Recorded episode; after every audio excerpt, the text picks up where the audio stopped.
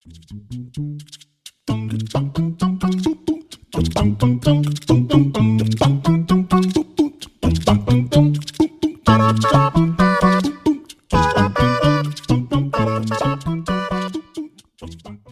vítám vás u nové epizody podcastu Psychozápisník a zdravím vás z Go Out Studia. V dnešní epizodě si budeme povídat o empatii a altruismu ale ještě než se tady na tato témata vrhneme, tak bych tady chtěla pozdravit posluchače z Hero Hero a konkrétně bych dneska chtěla pozdravit Nikol, která je mojí nejnovější posluchačkou právě na platformě Hero Hero.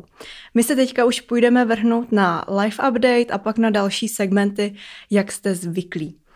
Eh, v rámci dnešního live updateu budu povídat asi docela dost o škole a o zkouškovým, protože mám za sebou další zkouškové.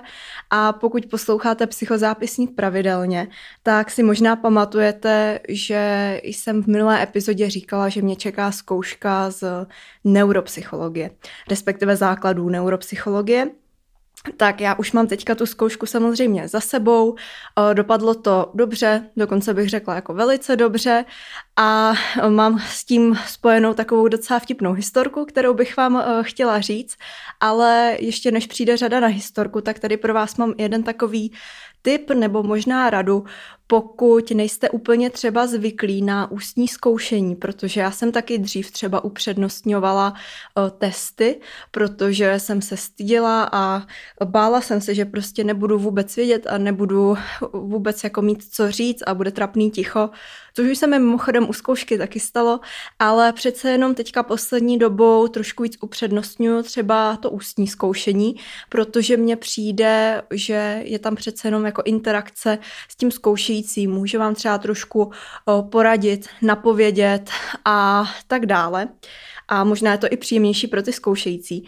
Ale ten můj tip pro vás, pokud se taky bojíte třeba ústních zkoušek, nebo jste na vejšce teprve chvilku, nebo vás čeká nějaká první ústní zkouška, zkrátka můj tip je ten, že komunikace a váš ústní projev je půlka úspěchu.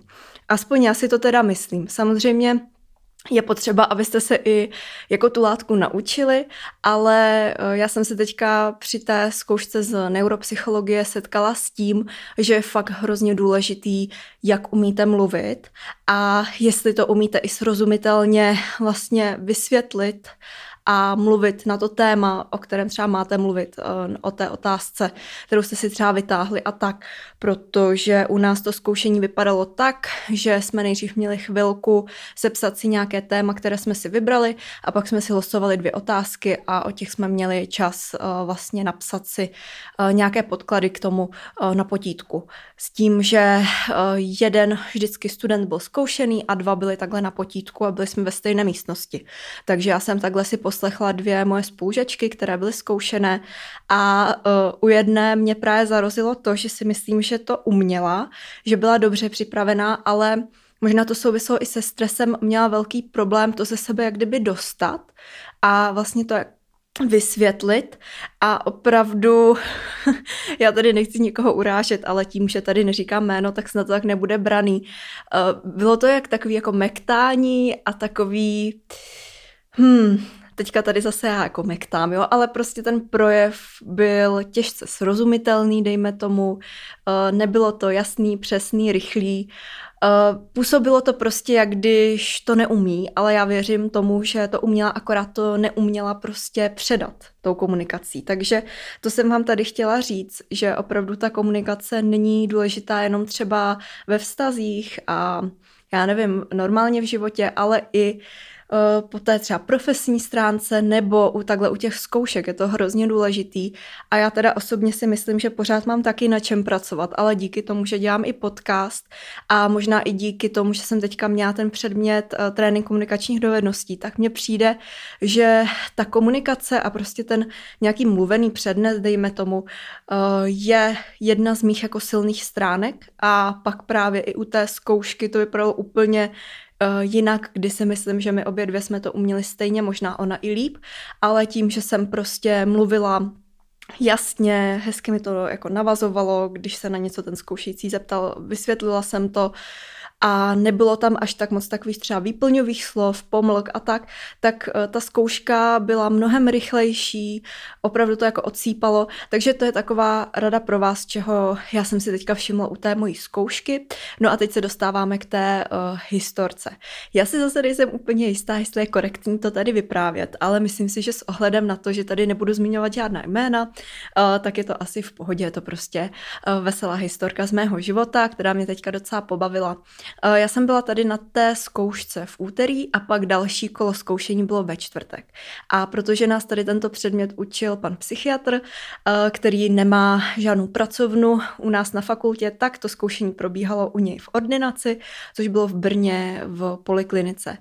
Eh, jednak bylo teda docela eh, pro některé těžké to tam najít. Já jsem volat kamarádce, protože tam je milion východů a vchodů a různých výtahů a tak, takže to byla docela sranda. Ale co se stalo v ten čtvrtek, kdy já jsem tam teda nebyla, ale slyšela jsem to z vyprávění, tak se stalo to, že teda pan doktor zkoušel a byla tam nějaká mladá prostě slečna a ta vypadala tak jako zmateně, ale vzala si teda jako papír, že se připraví a pak říkala, a já jsem nevěděla, že tady má být nějaký test nebo jako nějaká zkouška, to mi nikdo neřekl.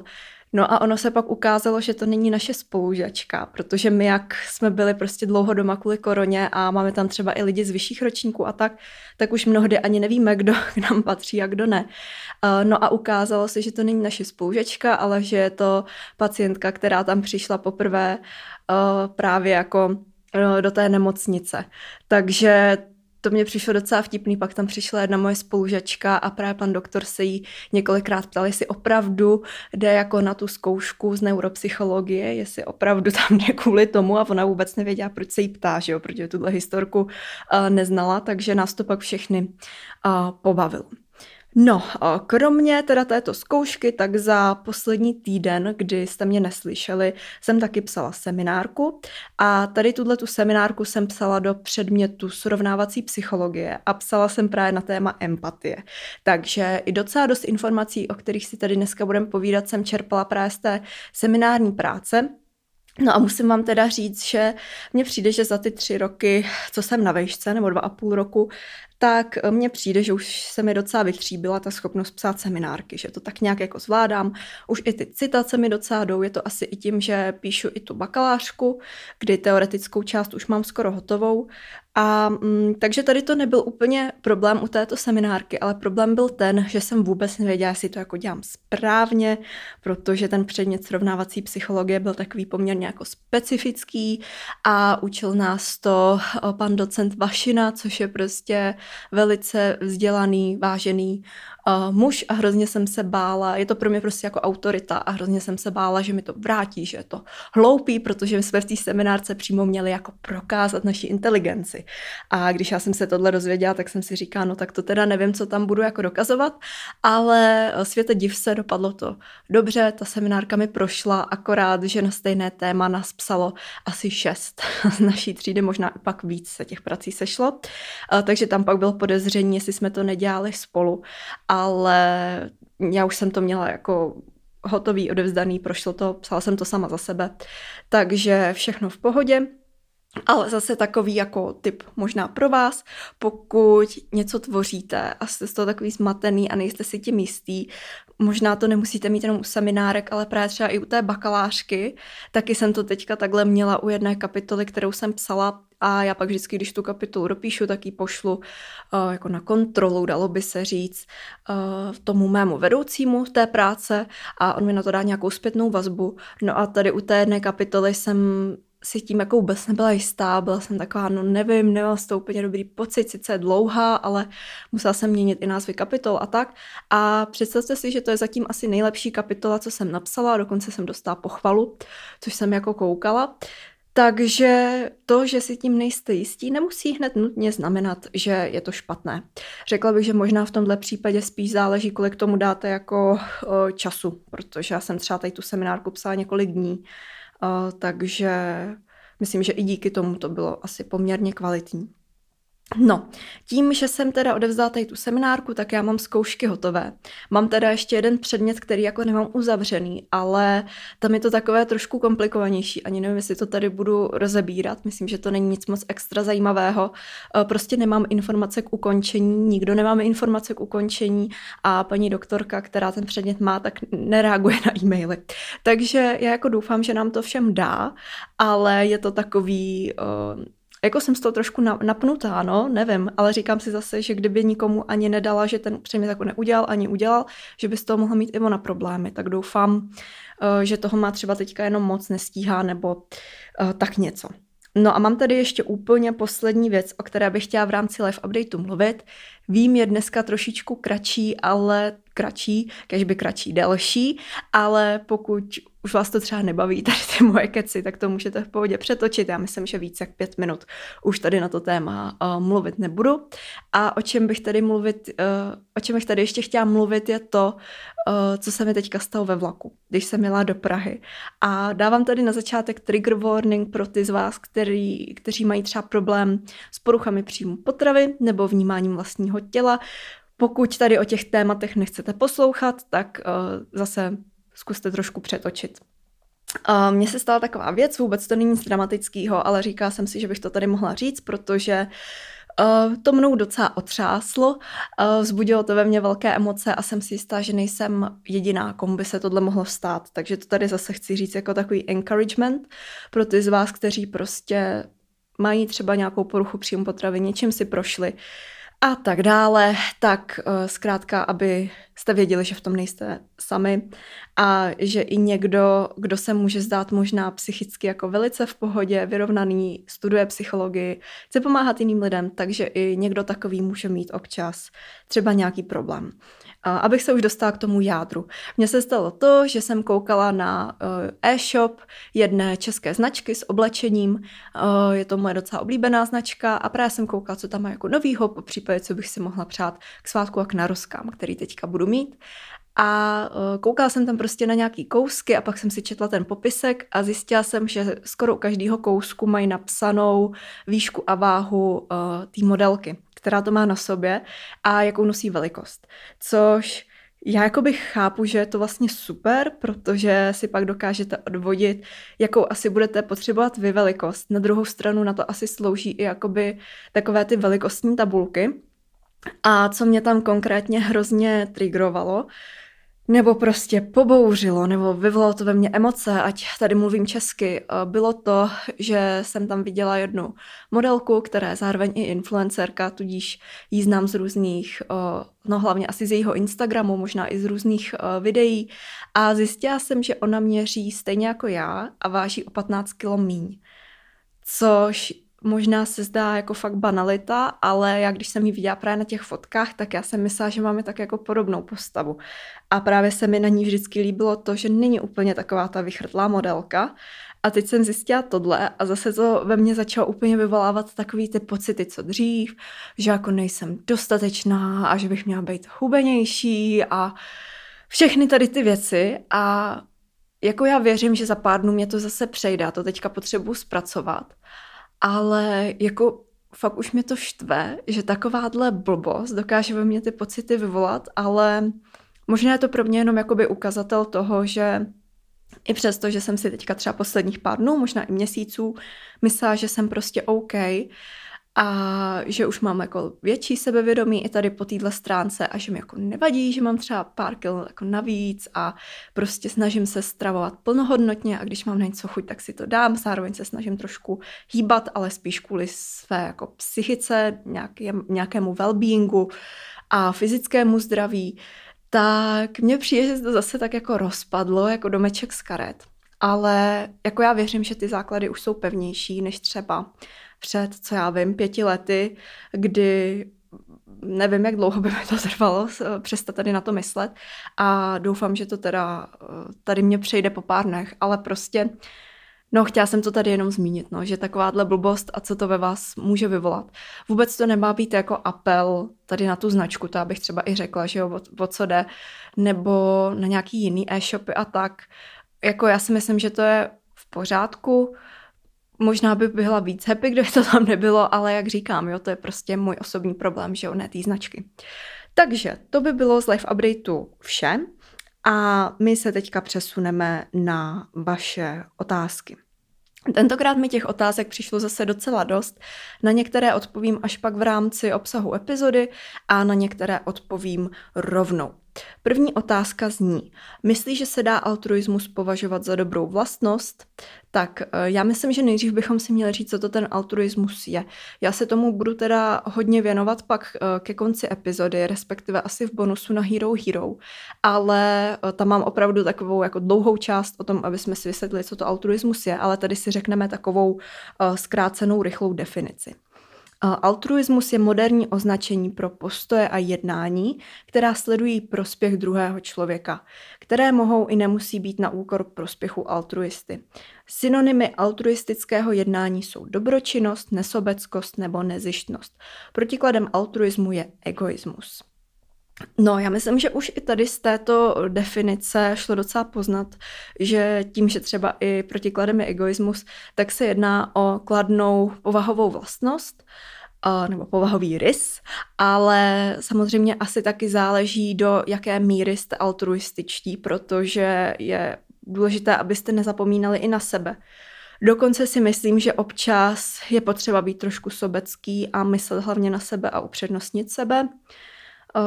Asi vám teď nebudu schopná dát žádný příklad, ale Nevím, teďka mě napadla třeba taková věc, dejme tomu, že jste třeba v toxickém vztahu, ale toho druhého máte fakt rádi, ale prostě třeba vám to neklape, nějak se hádáte, není tam důvěra, nevím, nějaký problém prostě tam je.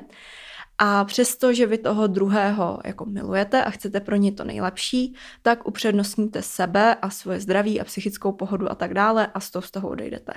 Tak to bych řekla, že je třeba, to je třeba situace, ve které je asi dobré upřednostnit nějak nějaký ten egoismus nebo sobečtější stránku sám sebe, ve finále to může být ale jako dobré i pro toho druhého, že jo? protože když vy nejste spokojeni v tom vztahu, tak pravděpodobně ani ten druhý tam nebyl zas tak spokojený a třeba mu to bude trvat delší dobu, než si to uvědomí, ale proto si myslím, že by to možná mohla být i jistá forma altruismu. Uh, Uh, I když nevím, no, tam to má být hlavně dobro pro druhého. Takže abych to tak nějak zase jako schrnula, myslím si, že je to dobrá vlastnost, ale záleží do jaké míry jste altruističtí. Ono tady na to pak navazují i další otázky, takže to když tak rozeberu do, víc dopodrobná u těch dalších otázek. Tak, další otázka. Má šanci altruista přežít ve světě, kde žijí i egoističtí lidé? Zase, já myslím, že každý z nás má v sobě nějakou míru uh, altruismu. Záleží samozřejmě jak asi na povaze, tak hlavně si myslím na výchově a na našich zkušenostech. Uh, ale myslím si, že je možné, aby altruista přežil ve světě, kde jsou egoisté, ale zase myslím, že hodně záleží na tom, jak moc altruistický bude. Protože si myslím, že to není jenom o altruismu a o tom, že chceme pomáhat druhým, ale i o tom umět si nastavit uh, hranice. Protože třeba já taky moc ráda pomáhám druhým, ale teďka první takový příklad, co mě napadl, úplně jako banalita, ale prostě zrovna mi to napadlo. Eh, já třeba moc ráda vám odpovídám na Instagramu, když mi napíšete nějaký dotaz, eh, prozbu, cokoliv, ale prostě teďka jsem si dala takový pravidlo, že třeba po desátý nebo většinou je to po desátý, řekla bych zkrátka předtím, než jdu spát, tak už prostě ty zprávy nečtu a neodpovídám na ně. Občas se dokonce stane, když se mě třeba někdo ptá vyloženě na nějakou literaturu a musím to dohledávat a chce to prostě víc času, že odpovím třeba až za několik dní.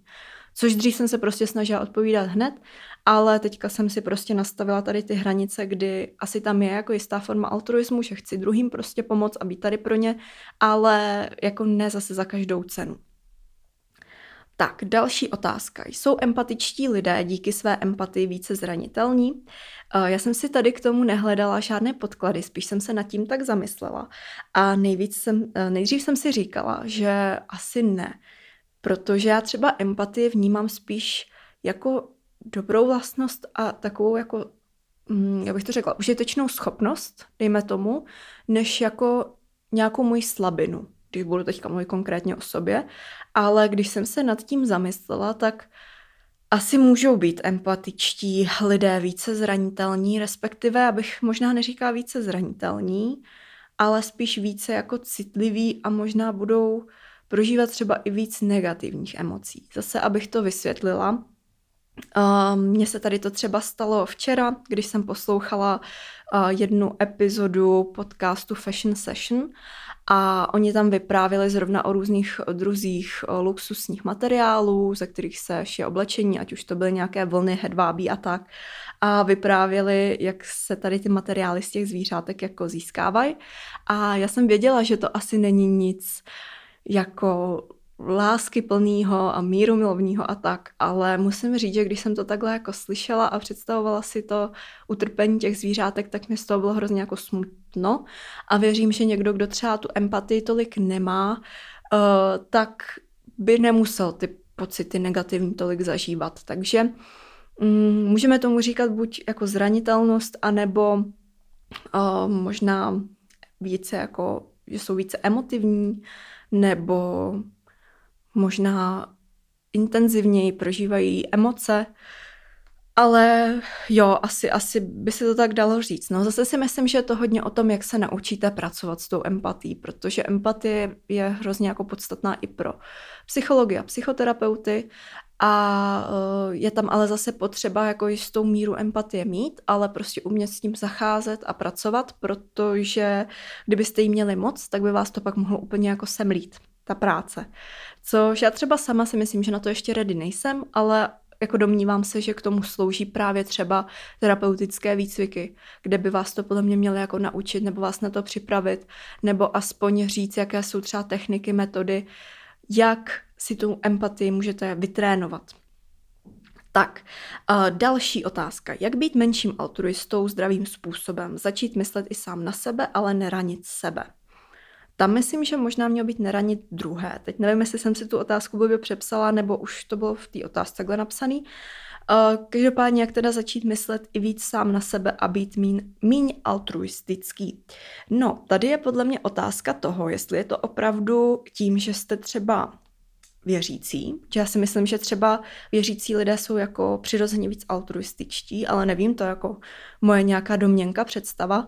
Uh, jestli je to teda dáno, dejme tomu výchovou, a nebo jestli to není takové to jako people pleasing. To znamená, že se bojíte třeba konfliktů, nebo toho, že o někoho přijdete a tak raději jim vyhovíte a já nevím, s něčím jim pomůžete, jo, necháte sebou vlastně manipulovat. Raději, než aby jste se tomu jako postavili, řekli, hele, prostě ne, musím myslet i na sebe, mám taky já nějaké povinnosti nebo potřebuji si odpočinout, zkrátka, abyste nastavili ty hranice.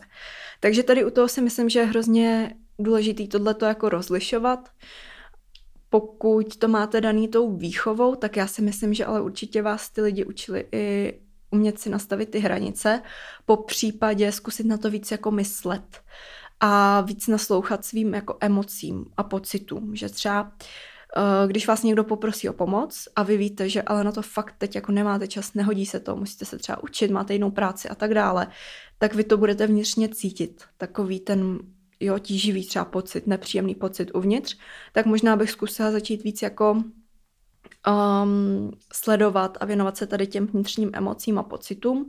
A když ucítíte něco takového jako špatného, tak zkusit nějak slušně to jako odmítnout. A je mi jasný, že ze začátku to pro vás bude třeba hodně nepříjemný, ale myslím si, že to je zase jenom o tréninku a o tom naučit se říkat uh, ne. A vlastně řekli, že dost podobný postup by byl i pokud jste teda jakoby people uh, pleaser, pokud prostě se snažíte neustále vycházet stříc těm lidem kvůli tomu, že se bojíte, že ztratíte, nebo máte malé sebevědomí, nebo cokoliv, s tím, že ale právě si myslím, že tam bude pak ještě nějaká práce navíc třeba, co se týče toho sebevědomí. Že to nebude jenom o těch ostatních a třeba o naslouchání vlastním emocím, ale i o tom uvědomění si, proč vlastně takový jsem, jak na sobě můžu zapracovat. Ale Tohle to je zase taková komplexní věc, že o tom by se dala udělat možná i celá epizoda. Tak, eh, další otázka. Jsme altruističtí skutečně nesobecky kvůli druhým, nebo je zatím schované vlastní ego? Tak tady o tom my se budeme hodně bavit v rámci obsahu epizody, takže si dovolím na to ještě neodpovídat a půjdeme rovnou dál. Dá se empatie nějak vypnout, například když potřebujeme udělat nějaké rozhodnutí? Eh, no tak eh, až si budeme právě za chviličku víc povídat o té empatii a o tom, jak třeba v našem těle vzniká, tak asi pochopíte, že to prostě jednoduše vypnout nejde. Je to dost podobné jako třeba, hmm, já nevím, když jdete po ulici, chcete přejít přechod a nezastaví vám auto na tom přechodu a málem vás třeba srazí, tak taky automaticky ve vás vznikne stres nebo strach. Eh, zkrátka je to, řekla bych, taková automatická reakce, dejme tomu.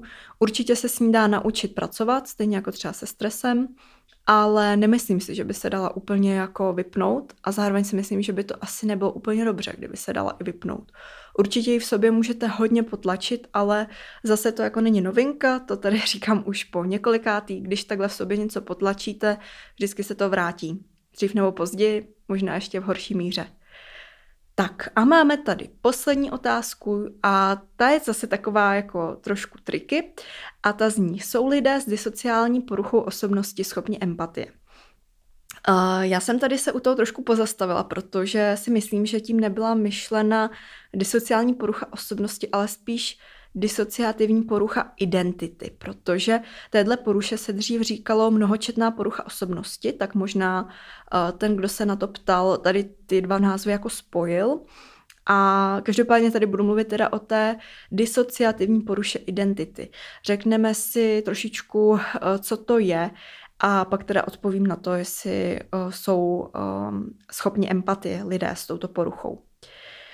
Povíme si teda, jaké jsou příznaky té disociativní poruchy identity. Já tady o tom budu mluvit jako o DID, což je taková zkratka, která se často používá. Příznaky DID zahrnují přítomnost dvou nebo více odlišných osobnostních stavů, doprovázených neschopností vzpomenout si na osobní informace, nad rámec toho, co se považuje za normální zapomnění. Mezi další symptomy patří ztráta identity, ztráta v čase, pocitu sebe sama a vědomí. S tím, s touto poruchou, jak už napovídá ten název, disociativní porucha identity, se pojí i takzvaná disociace. A disociace je obraná reakce mozku, kdy jedinec není schopen se vyrovnat s určitou stresovou situací. Při této situaci se člověk dostane do takzvaného disociativního stavu, kdy částečně ztratí vědomí a nedokáže vnímat čas. Tento stav je často doprovázen tiky. No, tak jak už jste teďka mohli slyšet z té uh, krátké definice a z těch příznaků, tak uh, já si myslím, tedy aspoň z toho, co jsem se třeba i dočetla, navíc, co jsem tady teď neřekla, že by ta empatie měla být pravděpodobně zachována. Pokud ale uh, máte třeba nějaké jiné info, tak budu ráda, když mi dáte vědět. Já přece jenom, co se týče tady těch třeba mm, poruch osobnosti, nebo tady to je teda porucha identity, uh, nejsem v tom úplně expert. Takže budu určitě ráda, pokud k tomu máte nějaké novější info, tak když mi dáte vědět. Takže to by byly otázky, já vám za ně moc děkuju. Eh, pokud byste se chtěli třeba na něco zeptat, tak mi můžete napsat na Instagram podcastu psychotečka zápisník nebo i na e-mailu, po případě pokud budete odebírat na Hero Hero, tak určitě mi můžete napsat i tam. A my se teďka dostáváme k typu týdne, nebojte se, ten bude dneska velice rychlý. Mám tady pro vás tip na jednu knihu, která teda není nijak spjatá s psychologií, je to beletrie a je to kniha Eva od Paula Younga. Je to taková poměrně úzká knížka, má něco málo přes 200 stran, já jsem zatím asi v půlce a pojí se tam, nebo kombinuje se tam taková náboženská tematika, křesťanská tematika, eh, příběhy z Bible s, s sci-fi, dalo by se říct, nebo hm, fantazijním světem. A pro, je to takové, jako ten autor tam často mystifikuje. Mně přijde, že tím, že nejsem úplně zase znalec Bible, sice nějaké ty příběhy znám, dokonce jsem chodila jednu dobu na náboženství, ale přece jenom fakt jako na to znalec nejsem, už jsem spoustu věcí i zapomněla, takže občas, vlastně docela často je pro mě těžký tam rozeznat, co je fikce a uh, co je zase nějaký jako zdroj z Bible a tak, ale zatím se mi to moc líbí a těším se na konec, takže to je moje doporučení pro vás. Tak, eh, to by byl tentokrát vyčerpávající úvod a teď už se konečně dostáváme k obsahu epizody a to k empatii a altruismu. Já bych chtěla nejdřív říct, proč jsem vůbec vybrala toto téma. Tak jak už jsem říkala, já jsem o té empatii psala seminárku, takže mě to tak nějak napadlo, že by bylo fajn to spojit, ale jak už jsem i říkala, tak ta empatie je velice důležitá pro práci psychologa a já Věřím, že spousta z vás, kteří poslouchají tenhle podcast, tak třeba psychologii studují nebo jednou chtějí studovat, nebo třeba už jsou vystudovaní psychologové. Zkrátka, myslím si, že se to docela hodí si tady o tom popovídat, protože ta empatie není klíčová jenom pro psychologa, ale i pro všechny uh, ostatní. Je to prostě taková, řekla bych, poměrně důležitá vlastnost nás lidí a proto si o ní tady dneska budeme povídat. No a o čem teda ta epizoda vůbec bude? My si povíme, co to tedy empatie je, jak a kde v nás vzniká, jak se vyvíjí, eh, jestli ji můžeme trénovat a k čemu je dobrá. Eh, taky si budeme povídat o tom altruismu a eh, to hlavně o různých teoriích, které se pojí s altruismem a o tom, proč je vlastně pro člověka tak důležitý a klíčový. Tak, pojďme už na definici empatie. Já věřím, že eh, my všichni jako tušíme, co to asi empatie je, ale ono se s empatií taky pojí hned několik teorií, takže eh, si o tom trošičku povíme. Eh, s tím termínem empatie přišel již Titchener roku 1909, kdy v jeho podání empatie znamenala vcítění a soucítění. Existují ale různorodé definice empatie a ta současná definice e, zahrnuje konstrukt takzvané multidimenzionální empatie. To znamená, že ta moderní definice empatie obsahuje dva komponenty. A to pochopení, neboli kognitivní komponent a sdílení, neboli afektivní komponent. A konkrétně se jedná o pochopení a sdílení emočních stavů druhých. No a Cohen a Strayer roku 1996 rozšířili definici toho afektivního komponentu empatie o emoční reakce na emoce druhých a kognitivní dovednost rozpoznat a porozumět emocím druhých lidí. Um, takže to by bylo trošičku uh, k té definici. A my si teďka povíme, proč je ta empatie tak důležitá, respektive to nakousneme a pak si to dopovíme později.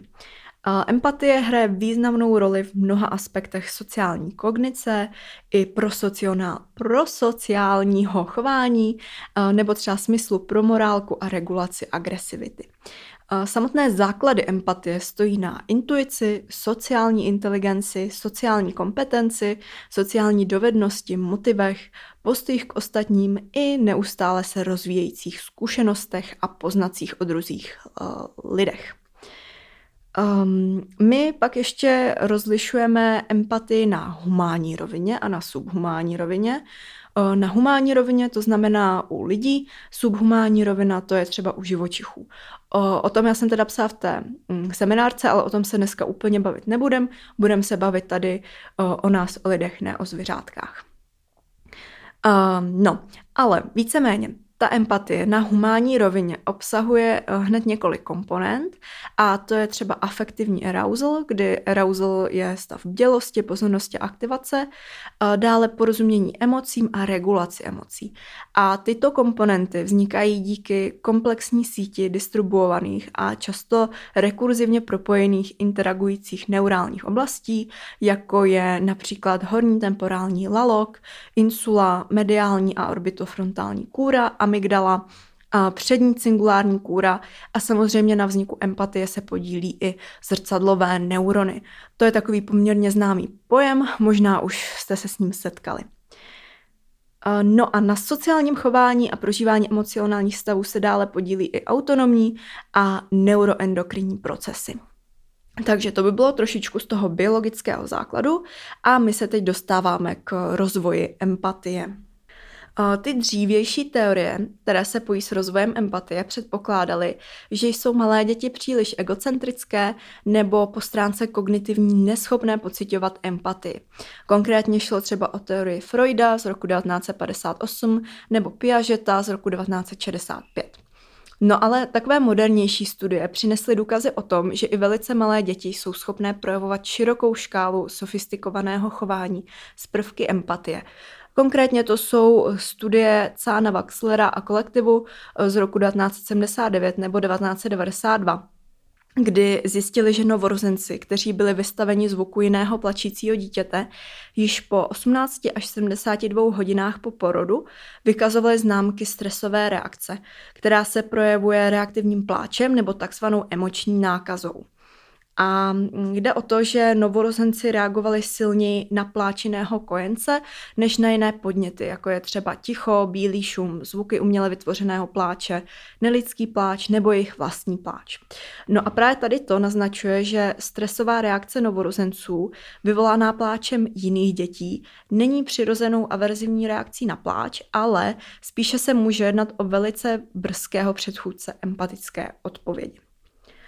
No a pokud eh, se ptáte na to, nebo si říkáte, zda tu empatii můžeme rozvíjet třeba už i u dětí, tak eh, je to tak a empatii opravdu můžeme rozvíjet již od dětství a to pomocí sociálního učení, které směřuje k rozvoji sociálních dovedností, sociálních kompetencí a současně i lepšímu porozumění druhým. Konkrétně to pak znamená rozvoj dispozice ke spolupráci ve vztazích, rozvoj dispozice pro sociálního pro sociálního sítění a jednání s pocitem smysluplnosti. Co se týče té empatie a toho tréninku, tak o, o tom si povíme za chviličku. Konkrétně se teda jedná spíš o tréninku dospělých, protože u těch dětí je to takové trošičku jiné a hodně specifické. A o tom se tady teda dneska bavit nebudeme, ale pokud by vás to zajímalo, určitě najdete spoustu materiálů k tomu. Tak, teďka se dostáváme k tomu významu empatie. Povíme si o tom trošičku uh, víc. Někdo by možná očekával, že lidé budou cítit uspokojení spíše z neštěstí druhých. A někteří to tak i za jistých podmínek opravdu mají. Může to být třeba v případě nenávisti, vzteku nebo soutěživosti. Ale my máme k dispozici i důkazy o tom, že většina lidí pociťuje takzvaný empatický distres a jsou motivováni k pomoci druhým. No a čím větší a intenzivnější míru empatického distresu pociťujeme a čím intenzivnější je distres té oběti, tak tím rychleji se rozhodujeme k pomoci druhému. Takže zase vidíte, že ta empatie a altruismus jsou úzce spjaty. A to chování pojící se s empatí zahrnuje starostlivost, soucitný zájem, dále motivuje pro sociál, pro sociální chování, inhibuje agresivitu a utváří cestu k morálnímu rozhodování. Tady tímto konkrétně se zabýval třeba Eisenberg a Igam v roce 2009 v jejich studii. Ta empatie dále umožňuje prostřednictvím zpětné vazby lépe porozumět vlastní subjektivitě a zároveň i subjektivitě druhého člověka, což vede k hlubšímu porozumění, že tím integrujícím činitelem v v lidské psychice je osobnost s jádrem, eh, s takzvaným já. Tady o tom byste se mohli dočíst zase v knize třeba pana docenta Vašiny, kterou já jsem taky používala k psaní seminárky. A on tam vlastně vysvětluje to, že co nás odlišuje třeba od zvířat, je právě to, že si uvědomujeme to self, to uh, já.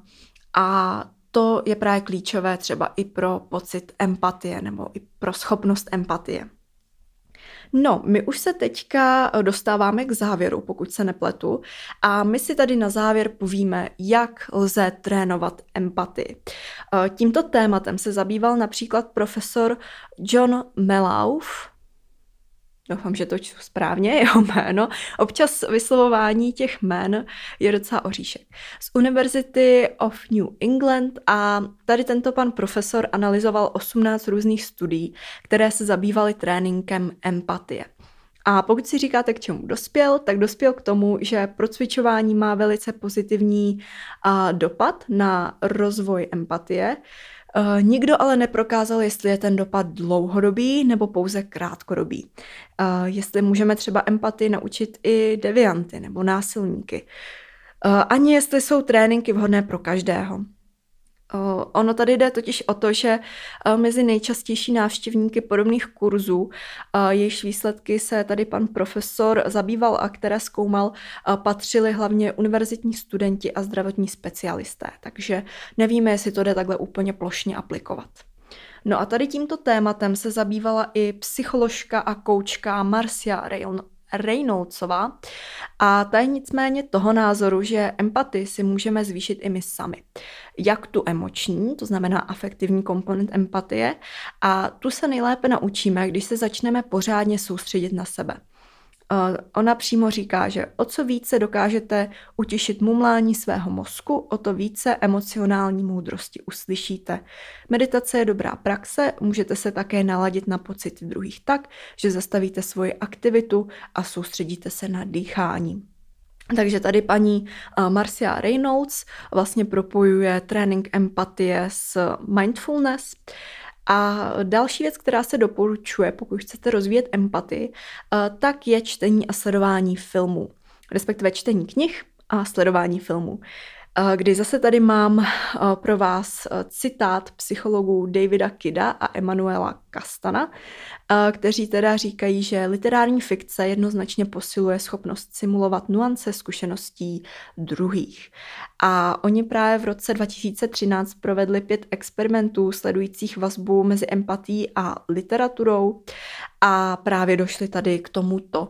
A já musím říct, že tady s tím souhlasím, Uh, protože třeba i na škole máme spoustu takových, nebo spoustu, máme tam nějaké předměty, které se týkají i právě třeba filmů s nějakou psychologickou tematikou a myslím si, že to může být takový dobrý trénink nejenom pro budoucí psychologi, ale i pro ostatní, kteří chtějí třeba rozvíjet svoji empatii. No a pokud si říkáte, jak ale můžeme posílit eh, ten kognitivní komponent empatie, tak ten můžeme posílit tím, eh, že začneme hledat známky toho, jak ostatní lidé prožívají emoce. To může třeba zahrnovat výraz obličeje, postoj, povzdechy, tón hlasu nebo obsah jejich řeči. A to všechno bychom měli zkoumat v kontextu jejich aktuální situace. A tady tato praxe také pomáhá soustředit se na naše vlastní pocity, protože když si jsme lépe vědomi toho, co cítíme, tak pak snáze poznáme stejné emoce i u druhých. O tom už jsme se bavili u, nebo v epizodě o emocích a o emočním tréninku. Na druhou stranu je ale zároveň ta emoční empatie podvědomá záležitost a proto nedává vždy smysl snažit se jí porozumět. Můžeme se ji snažit rozvíjet, ale ne vždy tomu třeba budeme uh, rozumět. Jsem si jistá, že taky si dokážete třeba vybavit nějaký příklad, kdy jste se snažili pochopit toho druhého a ty emoce a třeba jste viděli, jak se cítí, dokázali jste tu emoci pojmenovat, ale už jste nedokázali pochopit, proč se ten člověk tak cítí. Takže to by bylo z dnešní plné epizody vše. Já vám moc děkuji za poslech. Chtěla bych vás ještě pozvat na Hero Hero, kde najdete bonus jak k této epizodě, tak i k dalším epizodám. Konkrétně v tomhle bonusu si budeme povídat o altruismu, o tom, proč vůbec altruističtí jsme, jaké se s ním pojí teorie a najdete tam teda i další bonusy, je to za 3 eura měsíčně a je to odkaz herohero.co lomeno psychozápisník. Odkaz najdete určitě i v popisku a já se na vás jinak budu moc těšit zase u dalších epizod nebo třeba na Instagramu nebo tady na již zmiňovaném Hero Hero. Mějte se krásně. Ahoj.